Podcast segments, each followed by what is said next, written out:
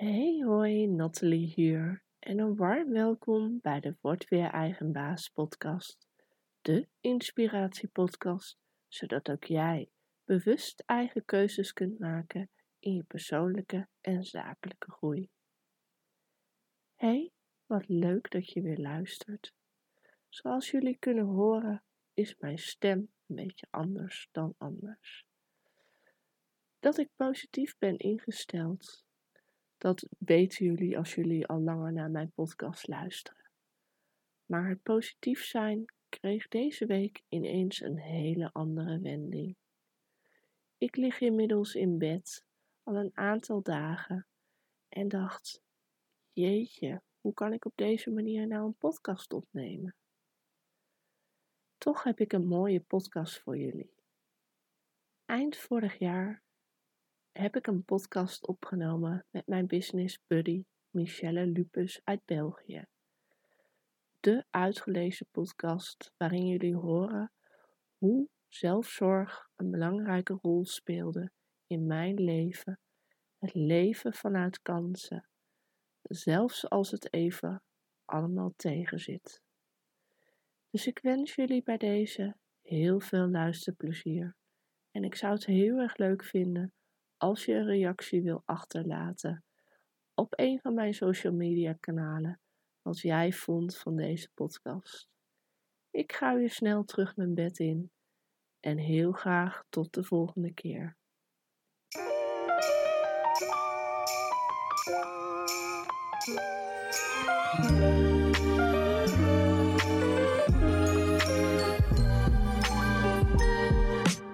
Welkom bij Rumbo Norte de podcast die je wegwijs maakt als je het noorden wat kwijt bent en je begeleidt in je innerlijke reis naar persoonlijke groei. Ik ben Michelle Pus van Thrive Coaching en als selfcare, stress en burn-out coach leer ik je te ontdekken hoe je veerkrachtig door het leven kan gaan. Ik nodig je uit op een avontuur waar zelfzorg, zelfliefde en zelfleiderschap jouw ankerpunten zijn.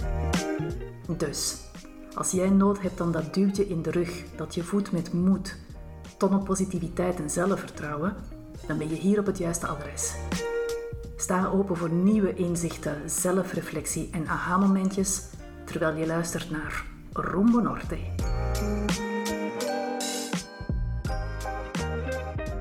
Hallo lieve luisteraar en welkom bij aflevering 10 van Rumbo Norte. In deze aflevering ga ik een gezellig praatje houden met een bijzondere gast op een heel bijzondere locatie.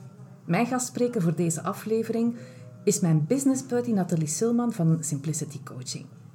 Zij is ook event manager bij JobOn en de host van de podcast Word weer eigenbaas. Ik leerde Nathalie kennen in 2018 tijdens een coachopleiding en die heet de Nieuwe Coachopleiding. Ik ben toen van start gegaan in september en wij hadden op Facebook een oefengroepje dat heette het Septembergroepje. Nathalie die was al gestart in juni maar die had helemaal niemand waar dat ze eigenlijk de oefeningen mee kon oefenen. En zo kwam haar oproep in het septembergroepje of ze mee mocht aanschuiven. Ook al was ze al maanden daarvoor begonnen met de opleiding. Uiteraard hebben we gezegd dat ze van harte welkom was. En vandaag de dag ben ik echt heel blij dat Nathalie uh, niemand had om die oefeningen mee te doen. Want anders had jij nooit de uh, oproep gedaan in het septembergroepje om mee te mogen aanschuiven. Ja, dat klopt. Wij hebben de hele opleiding heel regelmatig gespart. En ook met de specifieke coachoefeningen aan de slag gegaan. En eerst onze opleiding rond was, dan hadden we nog wel af en toe wat contact, maar dat verwaterde wat. En dan kwam corona.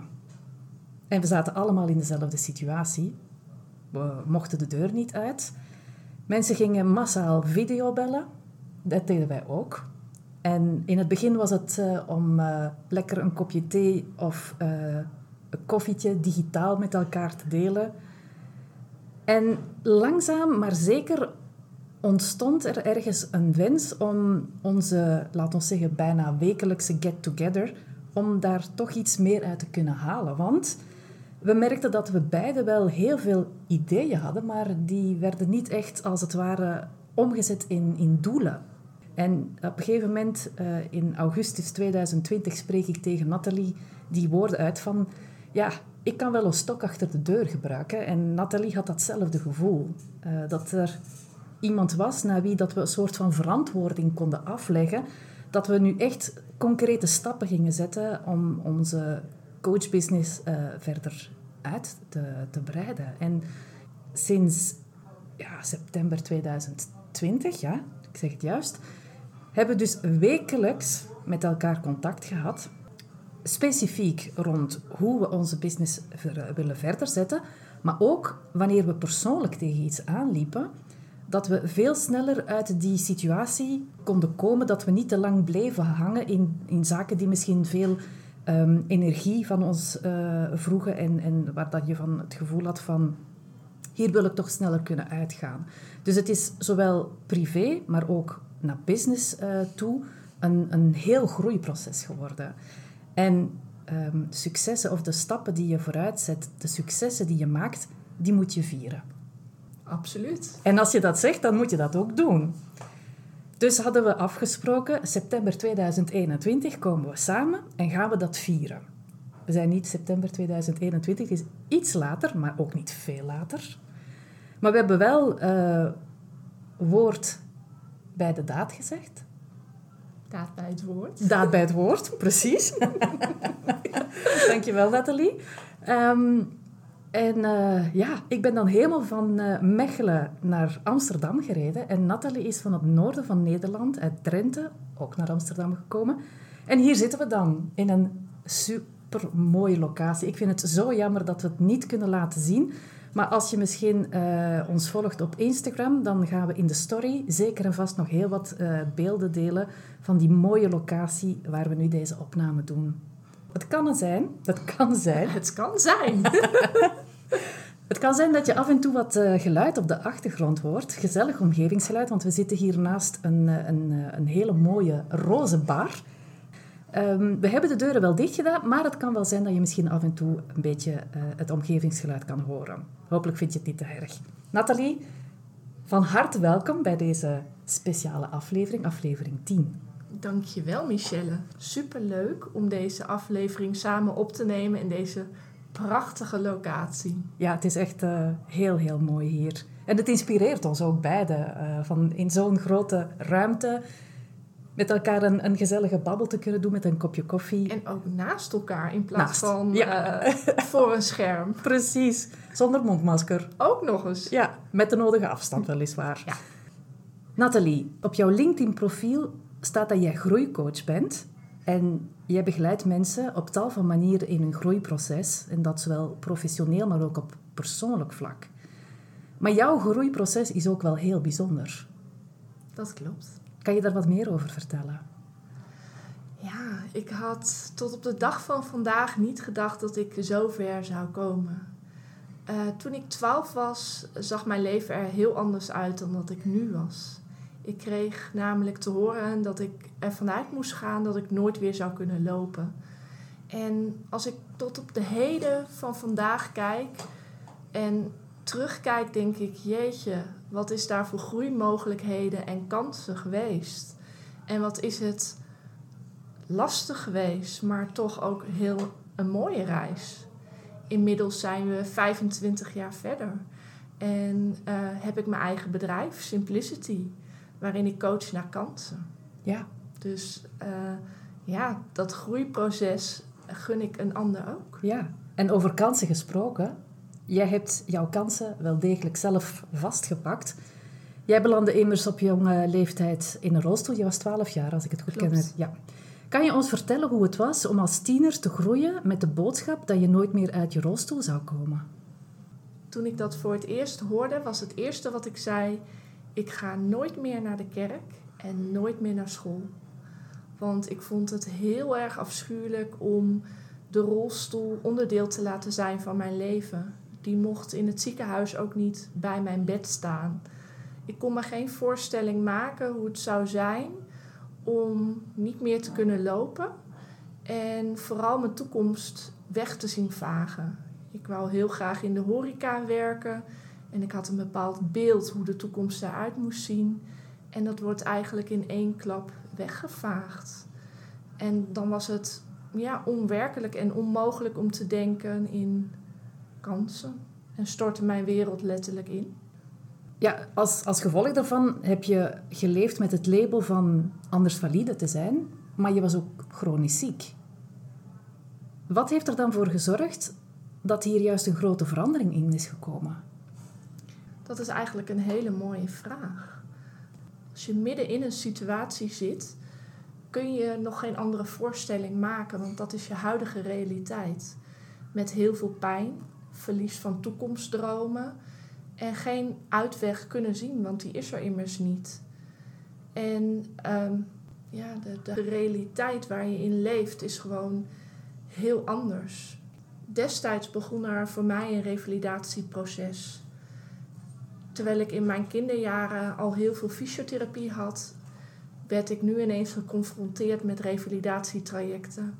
Waarbij heel veel verschillende mensen over mijn leven gingen. Terwijl ik het idee had dat ik daar geen zeggenschap in had. En me heel erg onbegrepen en machteloos voelde. En ja, ook al kon ik de stappen letterlijk niet zetten, ben ik wel in het moment gaan kijken wat is er mogelijk. Door naar therapie te gaan. En als ik nu terugkijk, 25 jaar later, hoe moeilijk de revalidatietrajecten ook waren, ontmoet je soms mensen op je pad die je net even dat stapje verder helpen. Al besef je dat soms pas achteraf. Hm. En ehm, dat maakt denk ik dat al die stappen er letterlijk aan bij hebben gedragen dat ik in 2021 wel de stappen fysiek ook letterlijk kan zetten. Ja. Om zoveel mogelijk uh, te lopen. Te ontdekken wat is vanuit hier nog meer mogelijk. En nog steeds te groeien. Ja. Ik denk dat voor heel wat mensen het moeilijk is om te kunnen vatten dat als je op jonge leeftijd, je bent dan tiener, te horen krijgt van jij komt nooit meer uit die rolstoel. Um, dat is al één gegeven, maar ook de fysieke pijn die daarbij hoort, want dat is iets dat niet altijd zichtbaar is bij jou. Nee, dat klopt. Uh, want ik kan me nog herinneren dat er momenten waren um, dat we in gesprek waren en dat ik het helemaal aan jou niet kon zien, maar dat je dan vertelde dat op een schaal van 1 tot 10, dat is me zo bijgebleven, dat jouw pijn op dat moment een 7 was. En dat was met medicatie. En uh, dat sloeg bij mij wel ontzettend hard binnen, um, omdat ik toen dacht van wauw, allemaal te kunnen doen wat Nathalie doet, met de beperkingen waar ze dagelijks mee te maken heeft, en de pijn, en toch nog te kunnen doorzetten en te zeggen van uh, ik wil hier het beste van maken. Ik denk dat dat op zich al een, een hele mooie boodschap is voor iedereen. Dat ongeacht wat jouw situatie is, dat als jij de wil hebt, dat je de mooiste en grootste zaken kan, kan verwezenlijken. Ja, absoluut. Ja, wat was mijn eerste reactie? Ik ga nooit meer naar school. En uiteindelijk besloot ik, op schoolprestaties heb ik wel invloed, op mijn lichaam niet. En zo heb ik dat ook echt ervaren. Als ik maar genoeg studeer en genoeg mijn best doe, dan verdien ik deze kans in de maatschappij. Dan heb ik diploma's, dan tel ik mee. En zo heb ik heel lang eigenlijk geleefd. Om van moment naar moment, maar niet zoals in de huidige realiteit er ook van te genieten, maar eigenlijk een kwestie van overleven. En uh, bezig te zijn met wat een ander vindt en wat een arts daarvan vindt. Kunnen we zeggen dat je regelmatig een wake-up call hebt gehad? Ik herinner me nog een verhaal waar we zo hard mee hebben lachen, moeten lachen. En dat was helemaal niet de bedoeling om jou uit te lachen. Maar ik hoor het jou zo vertellen dat je tijdens het uh, uh, rolstoel basketbal een basketbal tegen je hoofd had gekregen. Uh, en dat was uh, letterlijk jouw wake-up call. En toen heb je op een korte periode wel een aantal zaken gehad. Hè. Je was een keer van de trap gevallen, dan die basketbal. Jij hebt toen op een hele korte periode wel een aantal wake-up calls gehad. Nou, als ik die wake-up calls stel, ja. uh, had ik de wens om eerder te luisteren. maar ja, daarvoor moest ik um, ook nog eens een auto-ongeluk meemaken. Ehm, moest ik bepaalde keuzes maken door echt voor mezelf te kiezen. En inderdaad, uh, ja, tot twee keer aan toe een basketbal tegen mijn hoofd. Uh, ja, dat was wel een dingetje, ja. Ja, en als er nu één ding is waar deze podcast voornamelijk om draait, dan gaat het over zelfzorg en zelfliefde. Je gaf het al aan. Had ik maar eerder geluisterd. Geluisterd naar wat? Naar je lichaam, naar je gedachten, naar wat? Uh, ja, vooral ook naar mijn lichaam. Mijn lichaam deed natuurlijk lange tijd niet wat ik wou. Zat me eigenlijk mezelf alleen maar in de weg. Uh, lopen, wat voor heel veel mensen vanzelfsprekend was, was voor mij dagelijks een dilemma. Uh, daarbij nog uh, ja, het overgewicht wat ik meedroeg. alles ging ervan uit wat er niet goed ging. En heel eerlijk, ik kom echt vanuit een periode elektrische rolstoel meer in bed liggen dan dat ik wat kon. En inmiddels zit ik hier met jou aan tafel en uh, gaan we straks lekker uh, een wandeling maken. Weliswaar ik vanuit de rolstoel en jij lopend, maar uh, zie me maar eens bij te houden. ja. Dus ja, wat is daar de verandering in geweest? Ik ontdekte dat, ik denk dat het in 2014 was, um, dat ik deze plek in deze maatschappij verdien omdat ik Nathalie ben. En niet hoe hard ik gestudeerd heb of hoe hard ik al die jaren probeerde te bewijzen wat ik kan, ondanks beperkingen. Maar dat ik ertoe doe. En dat was echt zo'n eye-opener. En uh, ja, toen was het niet meteen bam, een toverstofje uh, die uh, ervoor zorgde dat ik weer veel meer kon. Maar nu ook is in mijn bedrijf mijn motto: de situatie kan ik wellicht niet veranderen, maar wel hoe ik hiermee omging ik begon te beseffen dat ik niet alleen mezelf tekort deed, maar ook een ander om van mij te kunnen houden. En uh, dat hulpvragen voor mij net zo vanzelfsprekend mag zijn als voor een ander voor wie ik heel uh, graag zorg of van wie ik heel erg hou. Ja. En ben ik gaan zien dat om van iemand te kunnen houden, en het is een cliché, maar je eerst van jezelf dient te houden. En ik denk dat dat beetje bij beetje het besef kwam van... oh, maar ik mag er zijn en welke, uh, ja, wat wil ik nu heel graag?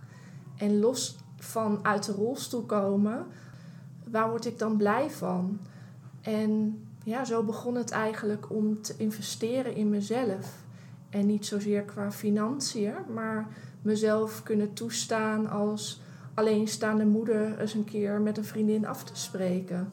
Of uh, eens een keer een taartenbakworkshop te doen, omdat ik even me wou omringen met andere mensen.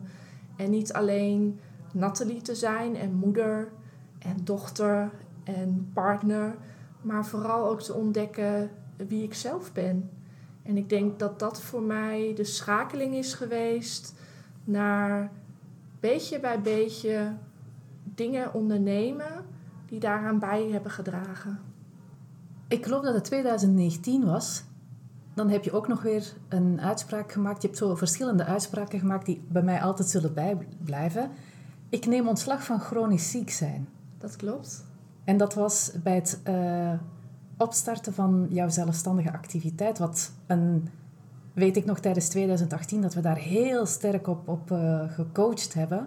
Want je was er niet zeker van of dat je wel iets kon betekenen voor andere mensen. Nee. Alhoewel dat andere mensen jouw potentieel wel zagen, maar jij zag het van jezelf niet. Ik kan me nog herinneren dat je naar de, naar de Kamer van Koophandel uh, bent gegaan voor de registratie. En uh, dat je nog zei van, ooit ga ik denken van, hoe ja, stom is het eigenlijk dat je er zo een gedoe van gemaakt hebt. Maar dat was voor jou eigenlijk al een eerste grote stap. Ja, absoluut. Een mijlpaal, als het ware. Ja, en nog steeds, als ik daarover nadenk of over heb, um, kan ik dat gevoel weer oproepen. Want het heeft een hele mooie beslissing met zich meegebracht. De eerste stappen om te geloven dat het mogelijk is om zonder Wajong-uitkering mijn uh, leven te leven. Mag ik even onderbreken? Wajong-uitkering, dat is voor uh, mensen vanuit Vlaanderen niet bekend. Kan je misschien even uitleggen wat dat juist inhoudt? Een waaijong-uitkering is een arbeidsongeschiktheidsuitkering die je op jonge leeftijd toegewezen krijgt, uh, omdat je uh, geen kansen op de arbeidsmarkt hebt. Tenminste, zo wordt het geacht. Ja. En jij hebt gezegd van, ik ga even bewijzen dat het niet zo is. Ja, en voorheen was het bewijzen van dit kan ik ook. Ja. En nu is het van omdat ik het zelf heel graag wil. Ja. En eh, om gewoon te kunnen doen en leven op een manier die bij mij past. En ja, daar hoort chronisch ziek zijn bij. En toch heb ik daar ontslag van genomen. Ja. Hoe is het dan vandaag eh, in jouw realiteit van chronisch ziek zijn, niet chronisch ziek zijn? Hoe, hoe voel jij je vandaag de dag? Nou, net als dat je parttime onderneemt of parttime werkt, zie ik mezelf nu als par parttime arbeidsongeschikt. Uh, nou ja, zelfzorg heeft daar gewoon een onwijs groot onderdeel in. Op het moment dat ik mij bewust ben van uh, de doelen die ik stel, en daar zijn we natuurlijk in onze buddy-gesprekken ook heel erg mee bezig.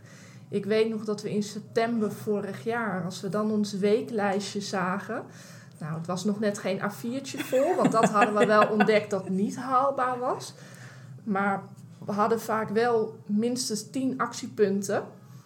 En uh, dan vonden we het gek dat we dat ook nog niet gehaald hadden. En uh, ik denk zeker dat onze buddy calls daaraan bijgedragen hebben om uh, te ontdekken, niet alleen wat is haalbaar, maar ook waarom doe je dit? Waarom wil je dit zo graag? En is het inderdaad vanuit een bewijs dat het kan? En ja, hoe neem ik mezelf en mijn gezondheid mee in mijn bedrijf? En het mooie van het ondernemerschap is dat je je eigen tijd kan indelen. Dus ook kan kiezen wat je werktijden zijn. En daarin dus vanuit die zelfzorg en zelfliefde met compassie kan kijken, ja, wat zijn mijn werktijden? En voorheen was dat vaak uh, verdeeld over zeven dagen per week. En toen dacht ik, oh, maar dan heb ik nooit meer weekend. Is dat dan ook de manier? Dus eigenlijk spelende wijze en door te doen ontdekken wat is in het huidige moment haalbaar. En dat kan per dag verschillen. Ja, precies. Dat is heel vaak zo bij zelfzorg. Is niet dat je bijvoorbeeld in je agenda zet van vandaag ga ik koffie drinken, ga ik dit en dit en dit doen. Het is gewoon voelen van waar heb ik vandaag nood of behoefte aan. Ja. Um, en ik kan me inbeelden dat met iemand die part-time chronisch ziek uh, is, om jouw woorden dan te gebruiken, dat je ook regelmatig opnieuw voor jezelf die vraag dient te stellen van wat heeft, wat heeft mijn lichaam vandaag nodig? Klopt. Want Nathalie heeft misschien andere gedachten. Ja, zeker. ja, ja, ik vergelijk het wel eens dat niet in mijn agenda staat uh, wanneer ik uh, ernstige rugpijn heb of wanneer ik hoofdpijn heb. Er staat ook niet in, uh, oh vandaag heb jij een slechte dag gehad. Of uh, ga je dat hebben? Gelukkig niet. Nee. dus, uh, en, en ook inderdaad een planning maken was voor mij voorheen onwijs lastig. Doelen stellen. Nou, ik kreeg er al buikpijn van. Uh, voordat, als ik er alleen al maar aan dacht. Omdat ze altijd zo onhaalbaar leken. En onrealistisch. Omdat als ik een planning maakte en het leven zich tussendoor deed. Uh, of ja, ik te veel pijn had, te vermoeid was. Ja, dat stond immers niet in mijn agenda. Waardoor ik heel onrealistisch plande, maar ook constant het gevoel van falen opriep. En um, ja, ik wil niet zeggen dat dat nu zo nu en dan niet gebeurt. Maar ik denk dat door je er sneller van bewust van te zijn en iemand te vinden met wie je daarover in gesprek kan, zoals dat wij ons buddyschap zijn aangegaan, dat je elkaar niet alleen accountable houdt, maar ook een vraag stelt van, ja, wat heb je nu werkelijk nodig? En dat is ook het mooie van onze buddyschap en vriendschap. Dat het niet alleen over zakelijke doelstellingen gaat, maar ook over van, goh, net als dat je collega's bent, hoe was je weekend? Of hoe is het met die en die? Zoals je huisdieren, je gezin. En Klopt. dingen wat er in je leven speelt. En dat dat er ook mag zijn. Ik herinner me nog dit voorjaar dat je uh, me vertelde wat je uh, gedaan had. En het raakte mij ontzettend diep. er was, eh, ik, ik herinner me ook nog een beetje het verhaal van de Cape van Onzichtbaarheid. Die kwam daar ook op dat moment naar voren. Want Nathalie had vroeger vaak het, het, het, idee dat ze niet gezien werd. Alsof dat ze een, een, een mantel van onzichtbaarheid had. En op een mooie dag... Ehm, net zoals dat ze zegt van ik neem ontslag van chronisch ziek zijn, heeft ze ook gekozen om zichtbaar te worden. En ik geloof dat het allemaal rond diezelfde periode was. Op een dag zit je dan in je wagen. En um, wat heb je toen gedaan? Ja, nou, dit is weer zo'n voorbeeld wat ook mij nog steeds raakt. En uh, ja, je ziet het niet, maar mijn hand trilt ondertussen ervan. Dus ik ga even onderbreken. Ik wil zeggen, dit is mindblowing. Je moet dus terug even voor, uh, voor het geest halen. Nathalie zit in een rolstoel. Hè? Is laten we zeggen, toch wel voor een 80% eh, afhankelijk van haar rolstoel. Dus oké, wat heb jij gedaan? Ik deelde al met jullie dat uh, ik op mijn twaalfde kreeg te horen dat ik er niet vanuit moest gaan dat ik ooit weer zou kunnen lopen. Destijds uh, ben ik in Emmen geopereerd. En doordat het eigenlijk lichamelijk steeds meer bergafwaarts ging, uh, ben ik op aanraden van de arts voor een second opinion naar een ziekenhuis in Assen. Dat is ook in Drenthe, alleen een andere regio gegaan. Daar ontmoette ik een arts die zei: Je loopt wel weer hoor, meisje. En toen dacht ik echt: Ja, wie moet ik nu geloven? Ik zei immers in Emmen: uh, Ja, ik wil van die rolstoel af. Maar als iemand je dat gaat vertellen dan weet je niet meer wat je moet geloven, omdat de huidige realiteit is zware pijn, pijnstillers, niet zelfstandig je dagelijkse verzorging kunnen doen. Laat staan het omdraaien in bed wat mogelijk was. Um, ik ben in Assen destijds geopereerd met een andere methode. We spreken nu over 1996. Dus dat, uh, als we het zo terugrekenen, dan voel ik me ineens heel oud. maar uh, ja, ook daar, de operatie uh, was een succes. Alleen de realiteit van het kunnen lopen was er nog steeds niet. Uh, ik moest daar een paar keer opnieuw moeten leren lopen. En dat is eigenlijk heel gek. Want je weet hoe het moet, want je hebt het immers 12 jaar gedaan. En als baby is het natuurlijk ook vallen en opstaan. Maar als 12-jarige vallen en opstaan houdt het vallen in dat je verder van huis bent. Dus de angst die daarmee gepaard gaat. En ik denk dat dat iets is wat me heel lang in de greep hield. En ja, je zei het al, op een dag uh, in 2021 reed ik in mijn auto en ineens dacht ik, ik moet naar het ziekenhuis van Assen. En toen dacht ik, hoezo moet ik daar naartoe? Nou, ik besloot tegen dat stemmetje maar te luisteren, niet er tegen in te gaan. En ik stond daar op de parkeerplaats zonder te weten wat ik moest doen. En toen stond ik daar en toen zei die van, uh, die zeg ik, dat stemmetje in mijn hoofd zei van, ja, ga maar naar binnen. Nou, destijds was de corona nog steeds aanwezig. Dus allerlei gedachten zoals, ja, maar uh, ik mag niet zomaar naar binnen. Heb ik een mondkapje? Uh, nou, allerlei gedachten waren er. En ik besloot om naar binnen te lopen. En, zonder jouw stoel? Zonder mijn stoel. En uh, te zien hoe ver ik kwam. Nou, de portier groette mij netjes. En het was heel gek om daar weer aanwezig te zijn. Um, te kijken van, hé, hey, ja, dit herken ik nog. En ik wist nog steeds niet wat ik daar ging doen. Nou, het feit dat ik daar lopend zonder kruk weliswaar ook nog eens naar binnen ging, uh, ja, deed iets met me. En ineens was het, ging ik naar het toilet, want ik was op een gegeven moment, weet niet of je het nu in mijn stem ook hoort, begon ik echt uh, nou, een beetje te hyperventileren. Van wat doe ik? Ik was vanaf de invalide parkeerplaats naar het toilet in het ziekenhuis gelopen. Iets wat ik nooit had gedacht te kunnen. Maar het ging een stapje verder. Ik werd uitgenodigd door dat stemmetje in mijn hoofd om naar de orthodont, nee, hoe, heet je? Orthopedie te lopen, zo heet het. Maar ik wist niet waar dat was. ik besloot te gaan lopen en ineens dacht ik, oh, hé, hey, hier is een bordje. En er was een schoonmaakster en ik dacht, oh, die gaat mij nu wegsturen. Maar ineens vroeg ik, weet u ook waar die afdeling is? En toen stond ik daar ineens in de wachtruimte.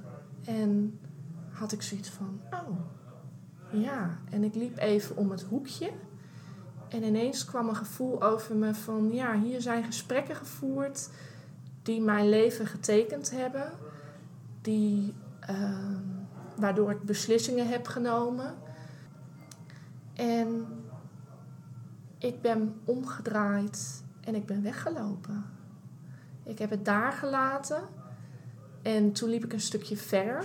En in de coronatijd, ik weet niet hoe het bij jullie in de ziekenhuizen zit, maar heb je looproutes. Ja, precies. Um, en daar stond letterlijk, liep ik dus over een looproute. Nou, en toen moest ik zo hard lachen dat ik dacht, jeetje, wie had dat gedacht? En ik ben daar het ziekenhuis uitgewandeld met tranen over mijn wangen. En ja, met de boodschap van, ja, je, je zou nooit weer kunnen lopen. Maar kijk nu, 25 jaar later, het heeft eventjes geduurd, maar ik ben daar het ziekenhuis uitgelopen. En dat was zo'n bijzondere ervaring. En tevens kwam ik bijna niet tot de auto, want uh, ja, mijn lichaam vond er ook wel wat van. Uh, daarna heb ik er best wel last van gehad. Maar het feit, uh, ik denk ook dat dat het punt was, dat ik besloot, ik ben al zoveel verder dan ik dacht. Wat is er vanuit hier nog meer mogelijk? Kansen. En dat ben ik nu aan het ontdekken. Ja. Ja, inderdaad. Coachen naar kansen. Dat is de slogan van, van jouw coachpraktijk. En je bent voor mij de belichaming van kansen. En ze te grijpen en uh, te zien van hoe, hoe, hoe draait het uit. Van we zullen het even proberen en we zien dan wel verder. Ja. Ondanks het feit dat je misschien af en toe wel dat stemmetje in je hoofd kan hebben, dat daar ook een mening over kan oh, hebben. Ja, die tet het wel hoor. Daar hoeven we niet bang voor te zijn. Maar ik denk dat alles valt of staat met een, een, een keuze te maken. Van het anders te willen, maar nog niet te weten hoe. En dus op ontdekkingsreis te gaan. Het leven is eigenlijk een lange schakel van bijzondere groeimomenten. Waarin wil jij nog graag groeien? Jeetje. Nou ja, ik ben 1,85, dus qua lengte hoef ik niet meer te groeien. En we hadden het natuurlijk uh, al eventjes over mijn onzichtbaarheidscape. Um, ik denk dat ook al valt die zo nu en dan af, uh, ik hem toch weer terug opdoe. dus ik zou mezelf gunnen om vanuit mezelf gewoon zichtbaar te durven zijn en mijn ervaring te delen, mensen mee te nemen in hun ondernemersreis. En ook te laten ervaren, ook al kunnen ze nu vanuit hun huidige situatie nog niet zien waar ze naartoe kunnen gaan, om dat met elkaar stap voor stap te doen. Zodat ook zij het creëren van hun eigen werkgeluk uh, ja, kunnen bewerkstelligen, maar ook op het gebied van hun financiën meer rust en overzicht ervaren. En daarin hun gezondheid, uh, zelfzorg en ja, stap voor stap ontdekken hoe waardevol wij allemaal zijn en van betekenis kunnen zijn. Mm, mooi. Zoals je weet, ik vind quotes heel inspirerend, heel bijzonder. Heb jij een quote die van toepassing is op jouw leven en in deze aflevering zou kunnen passen? Ik moest daar even over nadenken, want ik hou ook van quotes. En toevallig zag ik deze week weer een quote voorbij komen. Ehm, iedereen dacht dat het niet kon, totdat er iemand was die dat niet wist. Hmm. En ik weet niet van wie de quote is, maar als we zo deze podcastaflevering ja, een beetje analyseren, dan is het wel, ja, niemand had verwacht dat dit nu mogelijk is. Dat ik vanuit mijn UWV-situatie naar ZZP ben gegaan. Dat ik stappen zet, letterlijk, en groeimomenten ken. dat het vallen en opstaan is, maar het de reis maakt om van te genieten. Dus ja, ik heb geen bewijzen dat het gaat lukken. Maar ik sta er een beetje als pipi langkous in. Ja. Ik heb het nog nooit gedaan, dus ik denk wel dat ik het kan. Ja, absoluut. Ik was ook net aan, uh, aan Pipi Langkous aan, uh, aan het denken. Hartelijk dank Nathalie voor jouw heel inspirerend verhaal.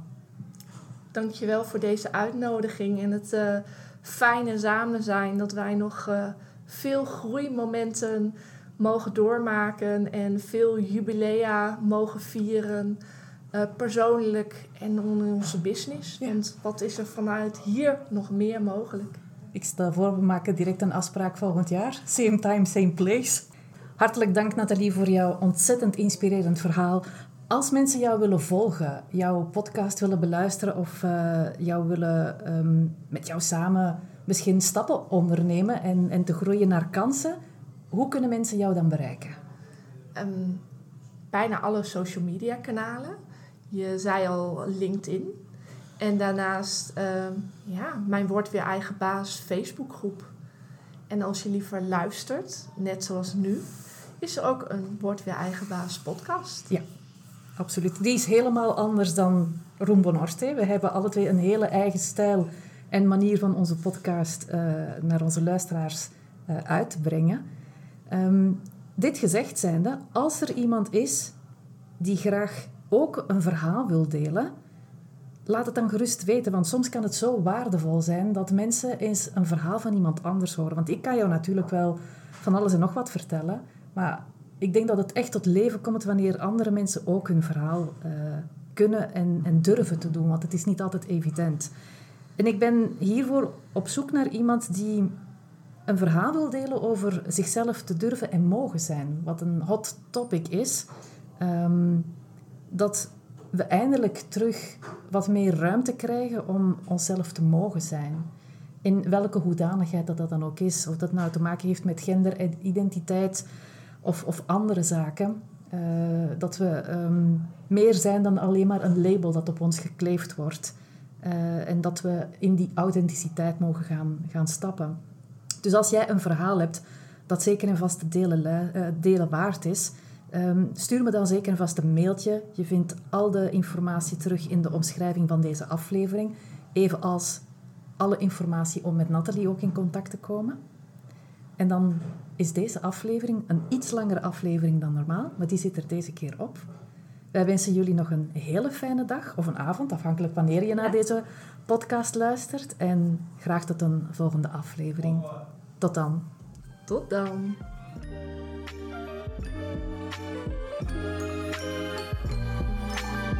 Super tof dat je luisterde naar deze aflevering van Rombo Norte. Dank je wel.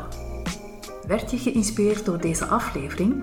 Of ken je iemand die ook interesse heeft in persoonlijke ontwikkeling op een down-to-earth manier? Het delen mag altijd.